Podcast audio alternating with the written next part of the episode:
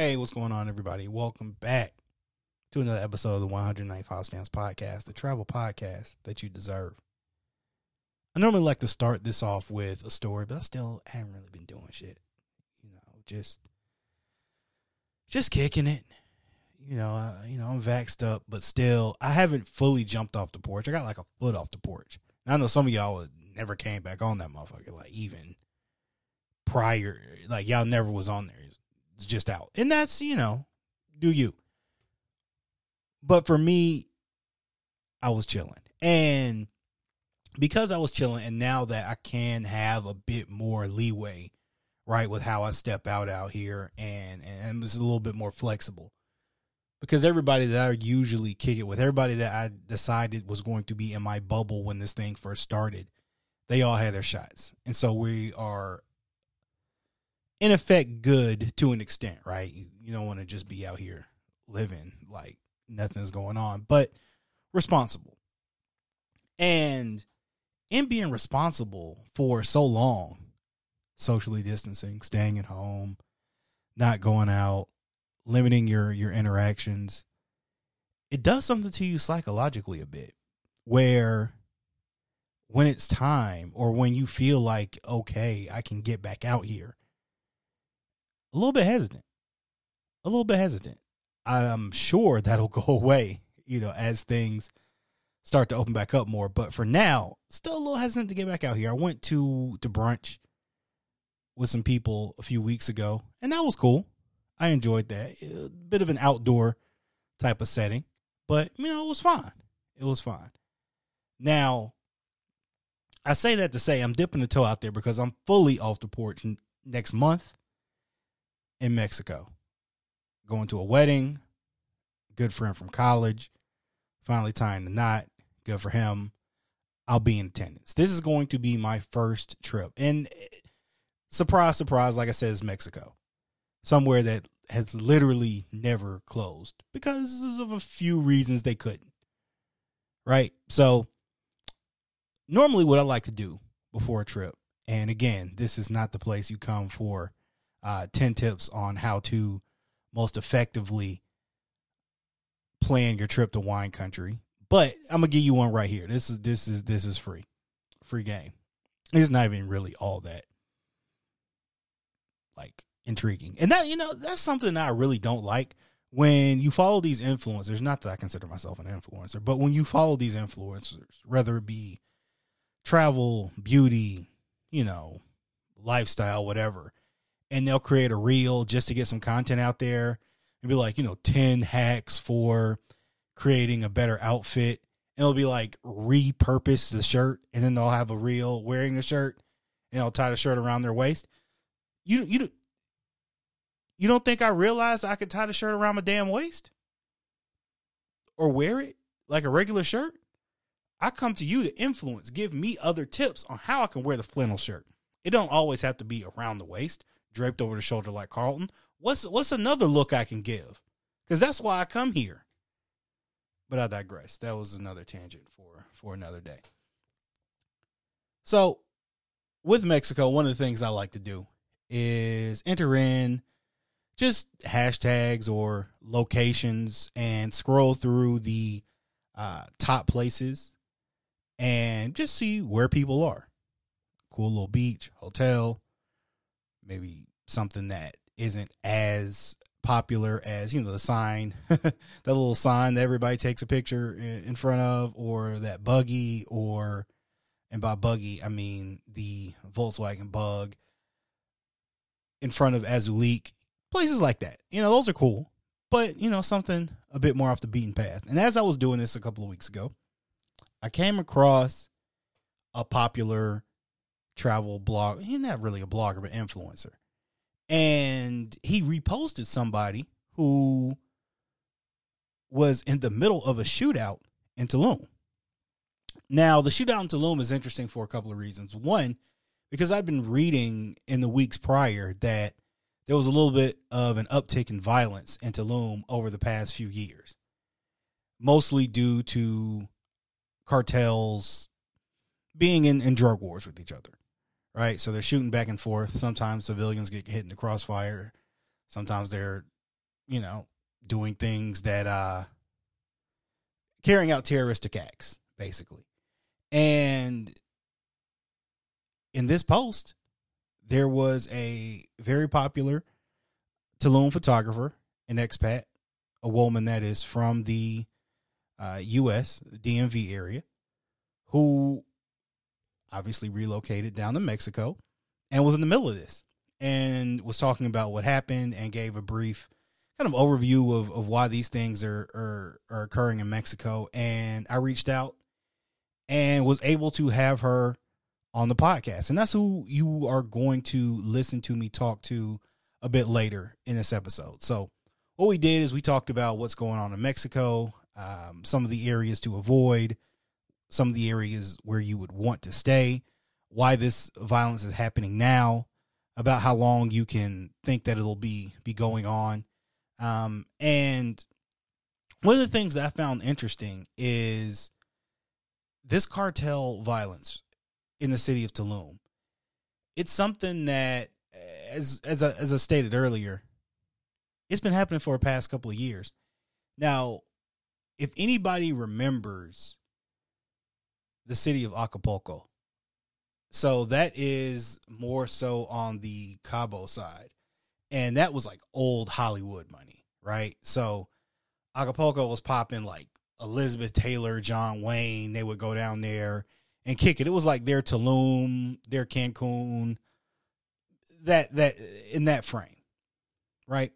And one of the things that happened was the drug trade got so bad that it wasn't safe for America. Like people just stopped going because it was awful. I, I read something that said they had thirty eight thousand murders in one year.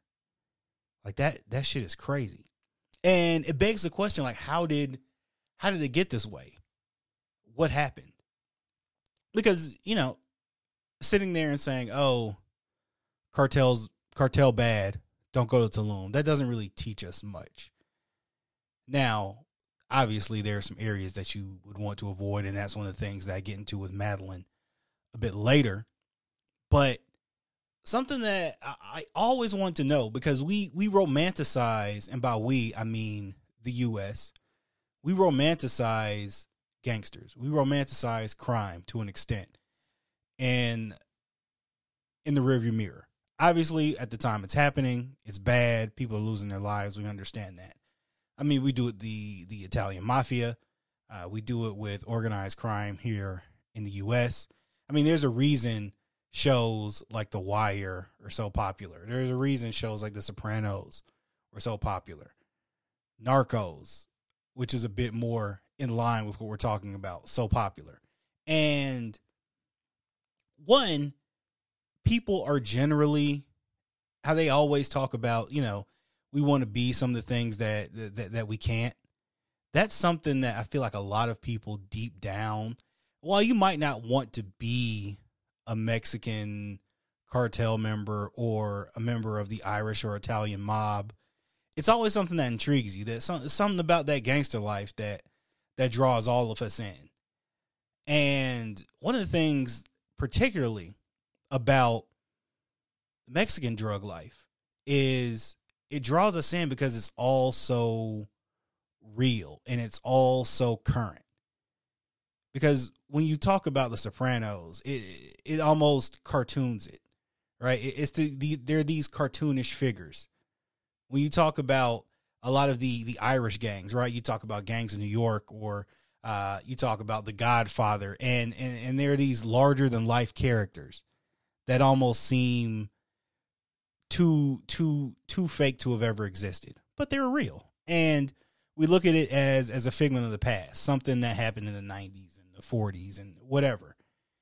But with a lot of these Mexican gangs, it's present. And, and I would be remiss if we also didn't hit on the elephant in the room, which is racism. Because if there is one thing we love to do here in the good old US of A, it is sensationalize and over criminalize uh, people of color. Now, I'm not saying that we need to cut the cartels any slack, but if you have any measure of intelligence, I think you can see where I'm going with that, right? Like a lot of times with uh, it's we don't even have to look back much further than our our one gen one uh, really president removed from a lot of that MS13 rhetoric and caravans coming here to do whatever, right? So we we do that a lot with our Mexican friends with reckless abandon.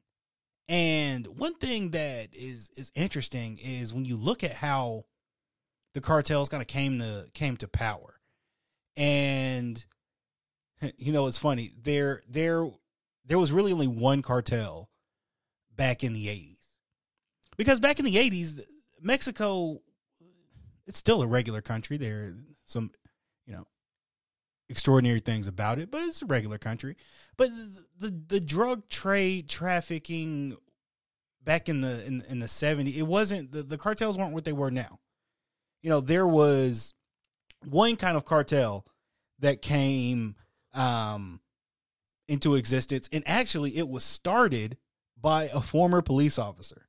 This guy named uh Miguel Angel. I th- how do you say Angel? Is it Anuel?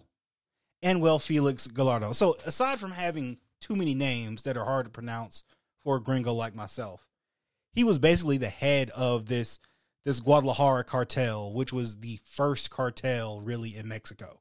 And so Mexico and the United States has always been uh, they we've always had an interesting trade relationship, right? Like they would uh, send alcohol and stuff like that over over the border back uh, during Prohibition, and then fast forward, um, a little bit of harder stuff, drugs. But back then, it was mostly a lot of marijuana. Back in the day, and one of the things about this this cartel was it was mostly a a grouping of some of the other cartels in Mexico. Um, one of the oldest was actually the Gulf cartel, and so when you look at that and you say, all right, we have all these cartels, mostly you know, marijuana, a little bit of cocaine back then. Um, it wasn't as heavy cocaine back in the day. That shit came later. And then, you know, enter Netflix, right? So everybody has heard of the Netflix series Narcos. And if you haven't, you've been living under a rock. I don't know what to tell you.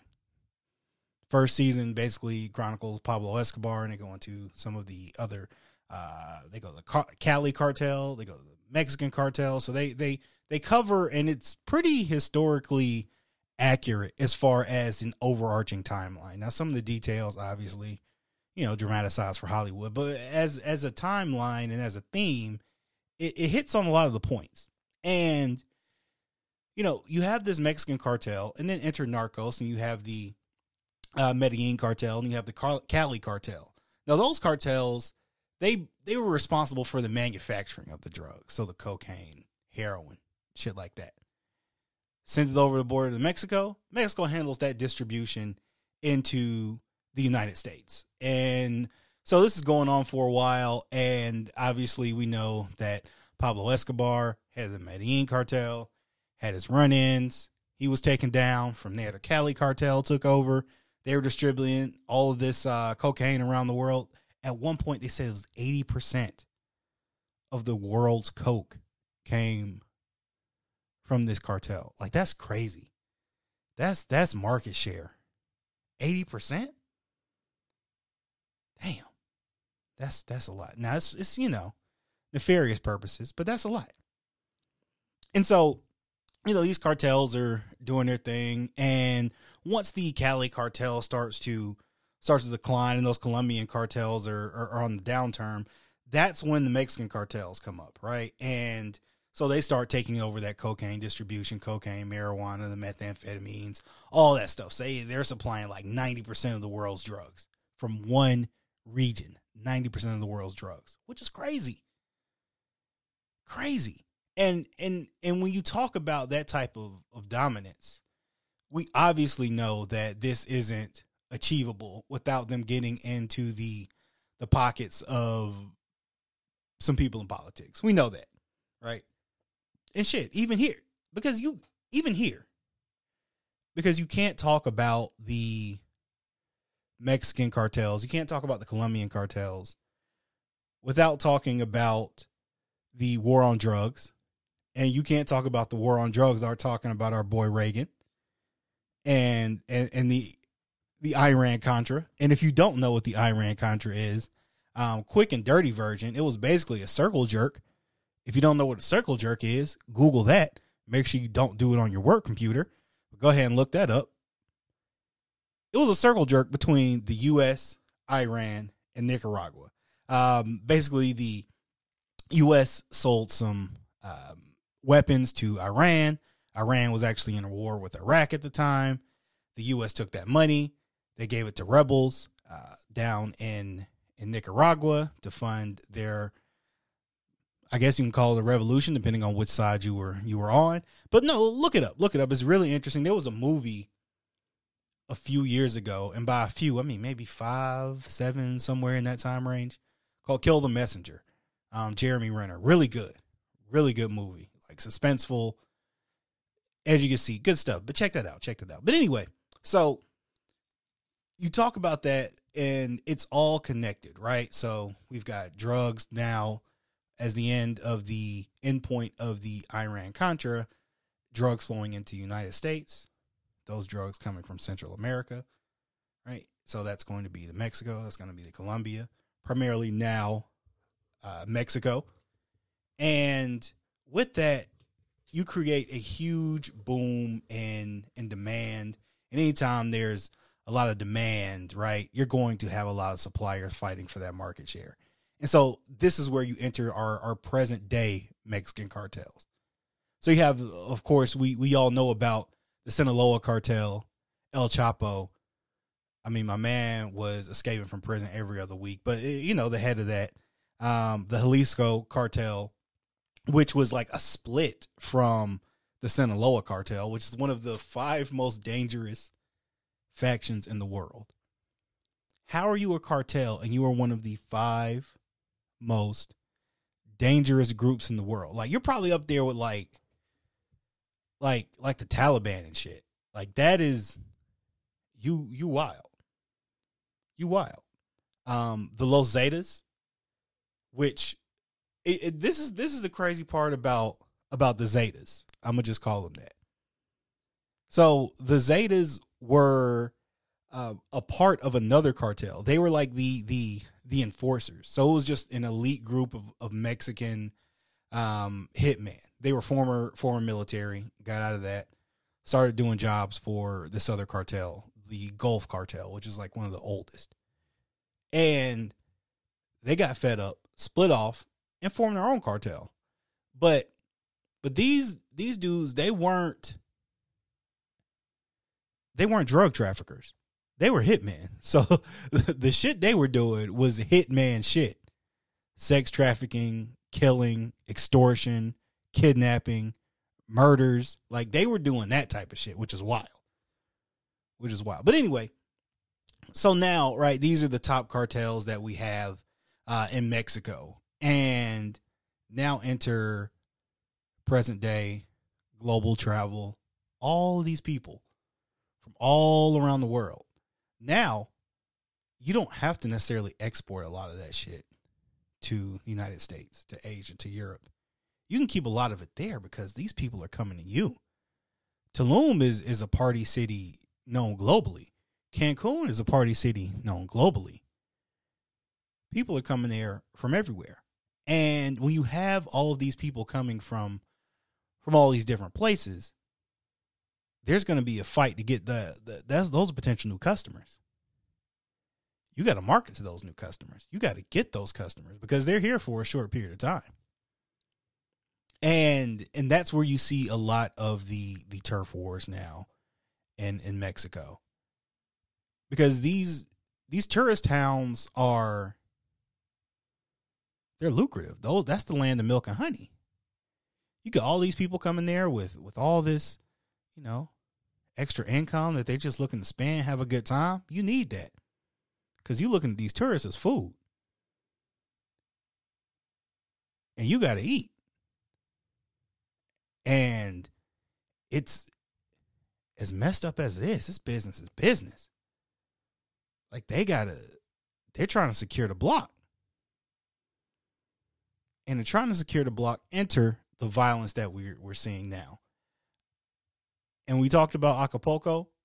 We don't want that to happen to Tulum. We don't want that to happen to Cancun, to Cabo. Not because we like to vacation there, which matters, right? We we all want somewhere to go that's nice, but the people, right? A lot of times in these in these shootouts, civilians can be hit in the crossfire.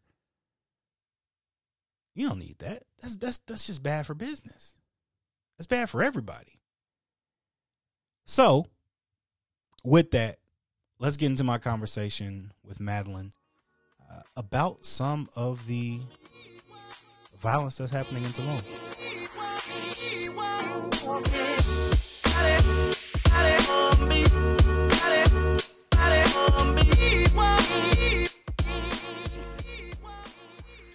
Hey, what's going on, everybody? I am here with Madeline. Madeline, what's going on?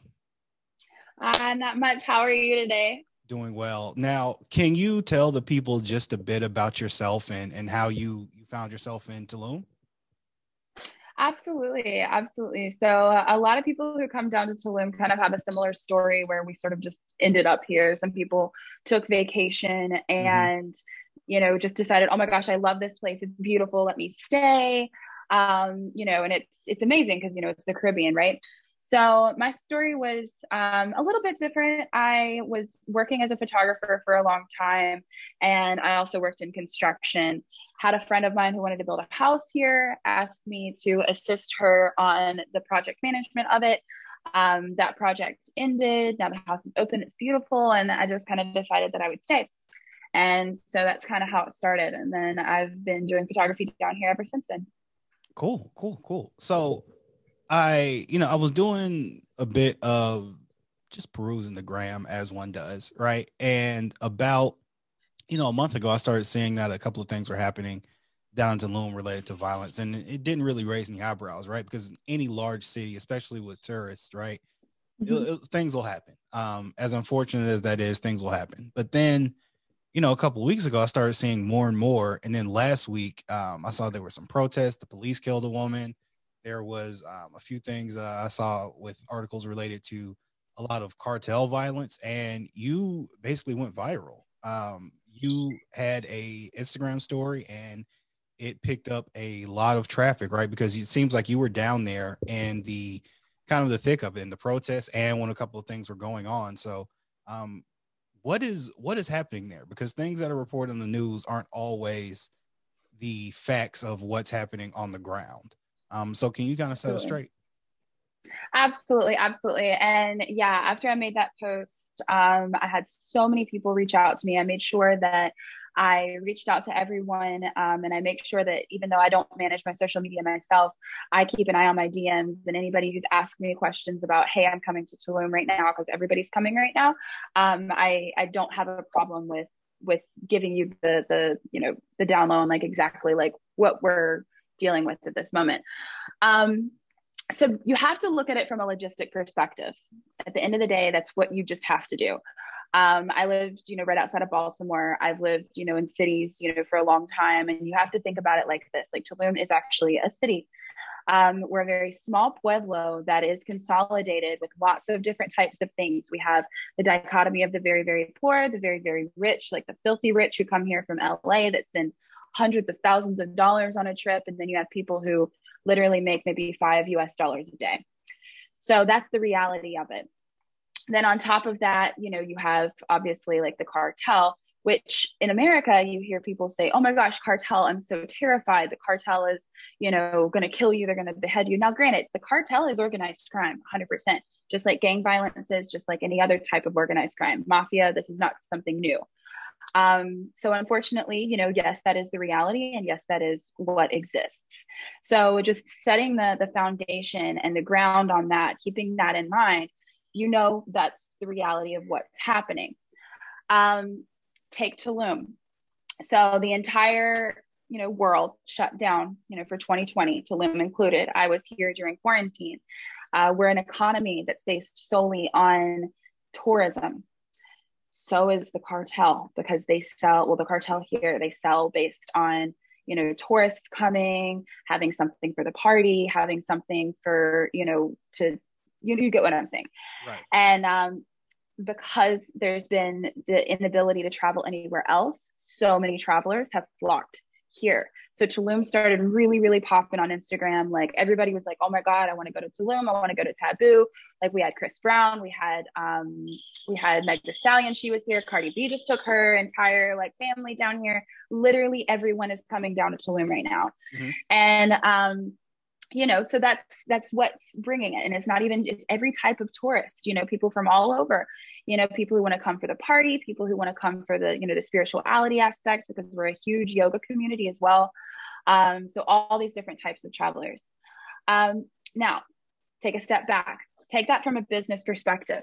Say the cartel you know wasn't bad and we'll you know say that you know say they're just the business right? Mm-hmm. if you were in a business and you had just suffered for the length of the pandemic without being able to sell anything.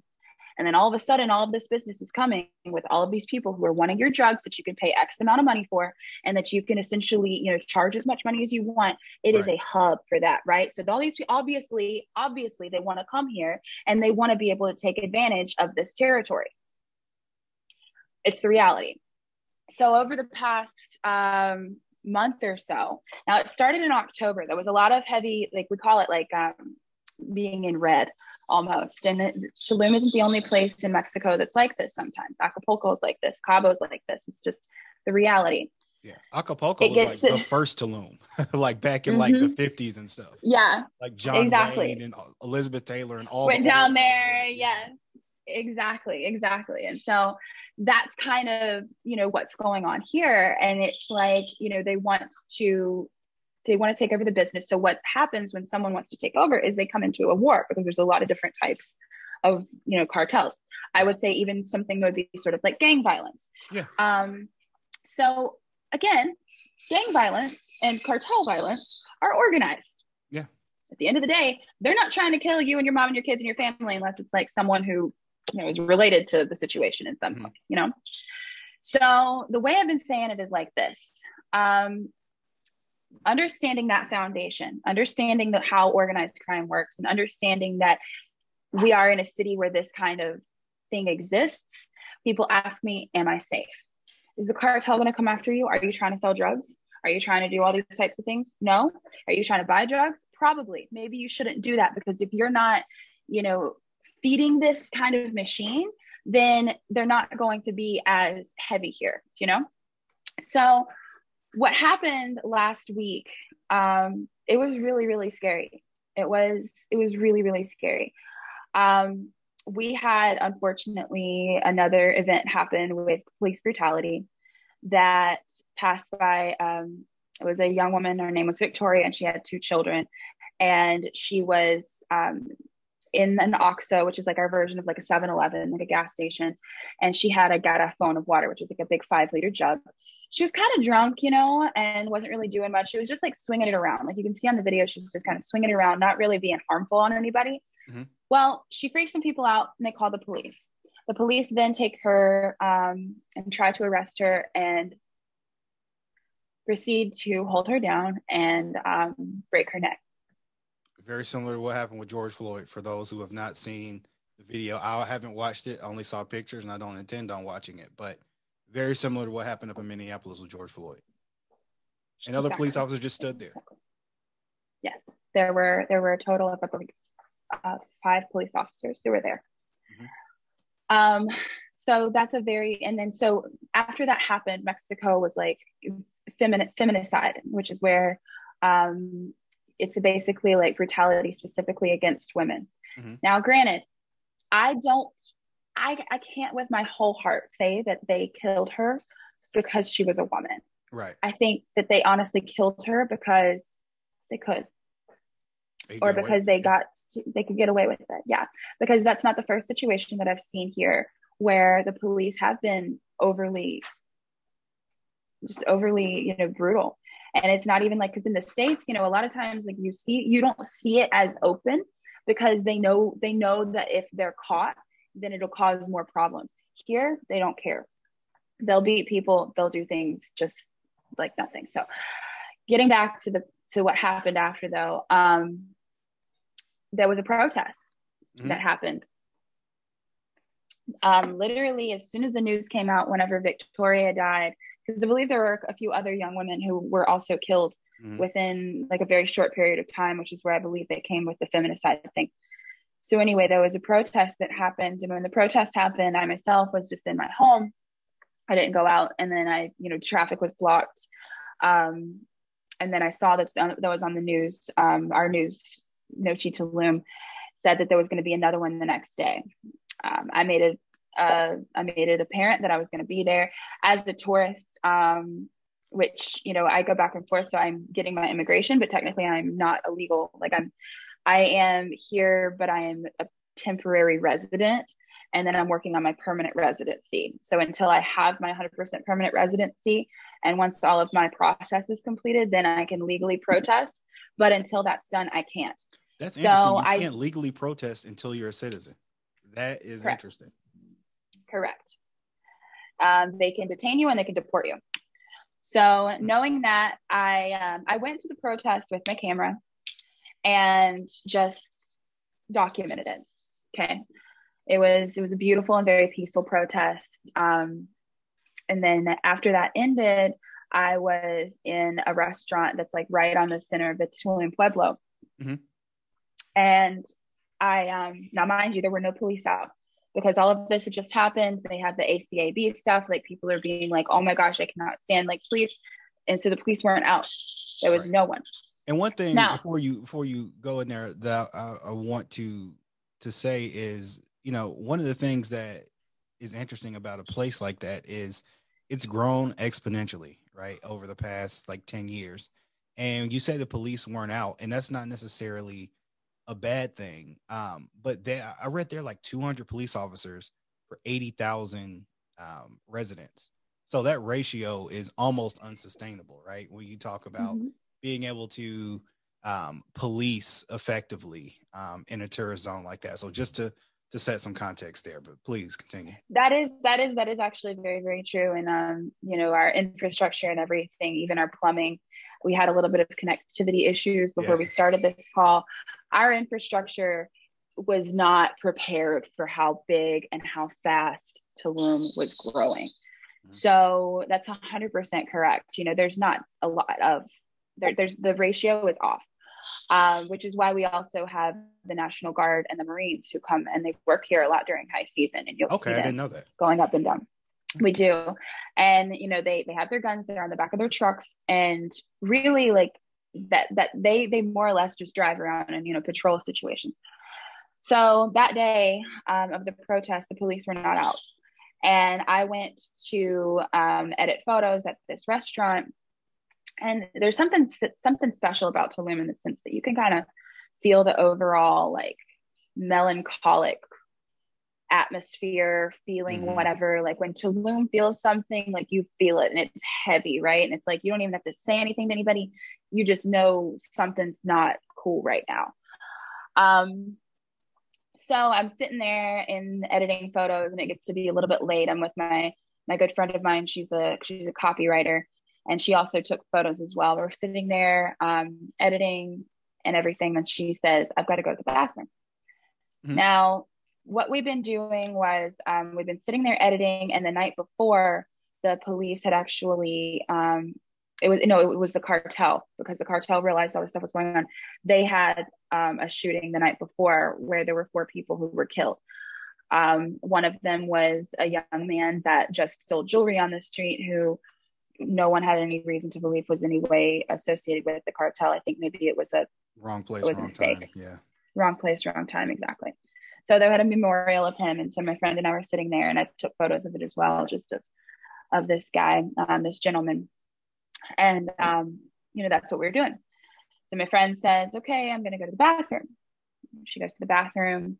Um, maybe 15 seconds later, I hear bam, bam, bam, bam, bam, bam, bam and coming from my background, you know, being from, you know, Virginia, and the country, I know guns very well. And I'm like, those are gunshots.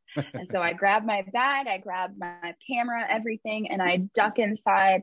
I hide under the table. I'm hiding literally under this um, it's a it's a little beetle that's inside of uh, it's a beetle like a punch bug beetle that's mm-hmm. inside of the restaurant where they make mojitos. I'm hiding under that. I take my my laptop and stuff and I kind of shove it underneath because I'm like, if somebody tries to come in and rob us, I'm gonna hide, you know, my most valuable belongings. Right. So I um I'm under I'm under the table there and um I'm scared. I'm scared. Um, my friend Sasha, she's gone to the bathroom. I don't know where she is. So we're separated. Um, I'm good friends with some of the bartenders that were there. So they are also like, they were all like holding on to each other. And, and you know what? Like the thing that was going through my mind in that time, and this is something that I have to literally say and just be a hundred percent transparent is I know I'm going to go home safe tonight. Mm-hmm. Because if I was in the US, this dude would have come in here like he did at church, like he like people did in the, the movie theaters, like they do in the schools and all of that jazz. He would have come in and massacred all of us. I was like, but I knew that that was cartel related. And so I knew that they weren't coming in for us. They were going to take care of their business and they were going to go out. Now, does that mean that this is a safe area? no, I really don't want to go on vacation and witness something like that happening. Chances are, I just don't. Yeah. I just, I just don't think that that's the best way to spend your vacation. Did no. I feel that my life at, was at that time was like threatened that they were going to come after me with a gun to my head? No. But was I scared? And this is what the reality is of happening? Absolutely. Absolutely, I was scared because that kind of event is going to terrify you. Um, and so, unfortunately, that's what happened. But, you know, I keep telling people now, you know, they're asking, they're like, hey, um, you know, I'm coming to Tulum next week to celebrate my birthday, or I'm coming in May. Is it safe? Can I come here? Whatever, blah, blah, blah. Right now, what we're dealing with this week and last week are the cartel essentially trying to take over their territory. Because another part of the problem that we have in Tulum is the music festivals and the electronic festivals that people come who are usually like the Burning Man people who all come from LA. They do Burning Man, Ibiza, Mykonos. They mm-hmm. have an exorbitant amount of money and they do an exorbitant amount of drugs. I've heard stories of people spending $30,000 on cocaine. I've heard stories of, you know, things that happen here because of these festivals. So the cartel spent thirty thousand on some cocaine. I'm gonna resell it. I'm not. That's, that to resell it. I'm not trying to. they're, just, they're just gonna do it, you know. Mm-mm. So, you know, the thing is though, is like they're doing all this because the the festivals literally started. What's today? Friday, Saturday. Mm-hmm. The festival started. The festival started this this weekend. Oh wow! And so since the festival started, um, unfortunately, like it puts us in a position where everyone's essentially trying to uh, take as much advantage as they possibly can and get their territory locked down so that they can make that money. Like you get what I'm saying? Business, it's market share, right? Like, Absolutely. They're trying to take share. that market share. Mm-hmm. Exactly. Exactly. So, like I said, again, when we say like cartel, when we say things like that, you almost need to think about it in the sense of like, is the mafia going to mess with you? Is, you know, are certain gangs going to mess with you? No, they're not, but they are going to work like a business just like anywhere else. And Tulum being the situation that it's in with, you know, people coming here, buying all this, you know, drugs and things like that with these parties. And everyone's coming from all over the world because everybody's been closing their house for all the year. Mm-hmm. That's what the reality is of it. So, some tips that I would tell people if you are coming to Tulum, and we'll get to that, is after this by the way after this festival is over i highly i highly doubt we'll have as much activity as we're having right now. This festival i believe is a really big reason for that. And the locals here and most of the people who come here that aren't in, aren't in attendance this festival they they they don't like this festival existing here mm-hmm. because of it. I mean it's ketamine it's like manufactured drugs it's stuff that you don't want to mess with. Weed okay smoke that all day but when you start messing with like manufactured stuff that's like yeah, that can no. get that can get tricky. Yeah. And dangerous. So point being, um, if you're coming to Tulum and you're, you know, coming for vacation, you're like, is it safe? Is it not? Is it safe? Is it not? Listen, I was in the center of the town.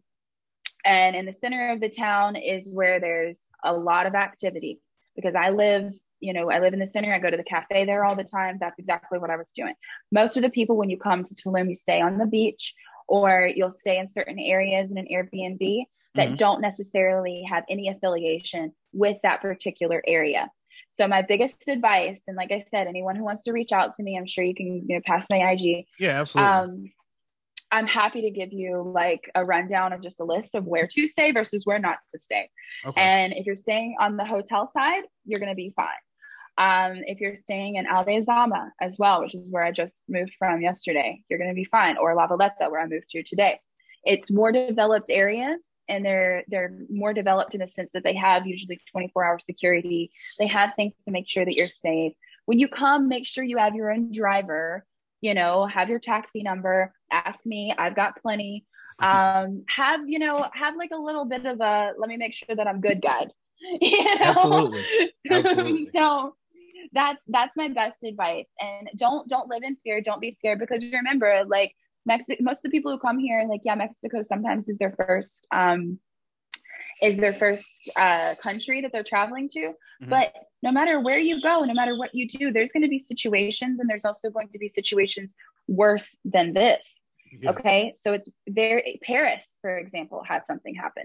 You know, literally all over the world, you're going to experience these things. So if you're traveling outside of your, your state, your town, your country, whatever, have have like the ability to be prepared beforehand to make sure that you know where you're going, you know what you're doing, you don't come down here and get super, super messed up and just think that like people aren't, you know, people are all just going to take care of you. You know, make sure that you can take care of yourself, fend for yourself always. And so make sure like a, uh, make sure you're a good guy like that. Absolutely. Absolutely. You know, but yeah. Um, Madeline, I certainly appreciate you giving us those tips and letting us know what exactly um, was happening um, down in Tulum. And, you know, folks uh, obviously have to do their own research, but it's always good to talk to somebody who is, you know, living in the situation. And like you gave those tips, right? Hotel zones, some other areas that are safe, and exactly what's going on. Because for people, you know, they hear Mexico and, you know, sometimes with the cartels, they've been kind of uh, sensationalized in certain aspects, and you think, "Oh, this is going to happen. This is not going to happen." So I appreciate you setting us straight on that. Um, I definitely am going to link your socials because you are one thing we didn't, you know, get to get to. You are a gifted photographer. I've seen the IG. You have really good pictures. So, folks, if you're going down to Tulum for vacation and you want to get the flicks off, this is going to be the woman you need to email and get in contact with. Thank you. Thank no you. Problem. I absolutely love what I do. I love what I do. It's so fun because this place is really beautiful. So I definitely advise you to come. Just give it a give it about a week or so and things will calm down. But it is an absolutely beautiful, beautiful place. And it is so much fun once you're here. There's a reason why I didn't leave. There's a reason why I've been here for three years. So just just keep that in mind. But thank you guys so so much. I appreciate it. No Body, body on me.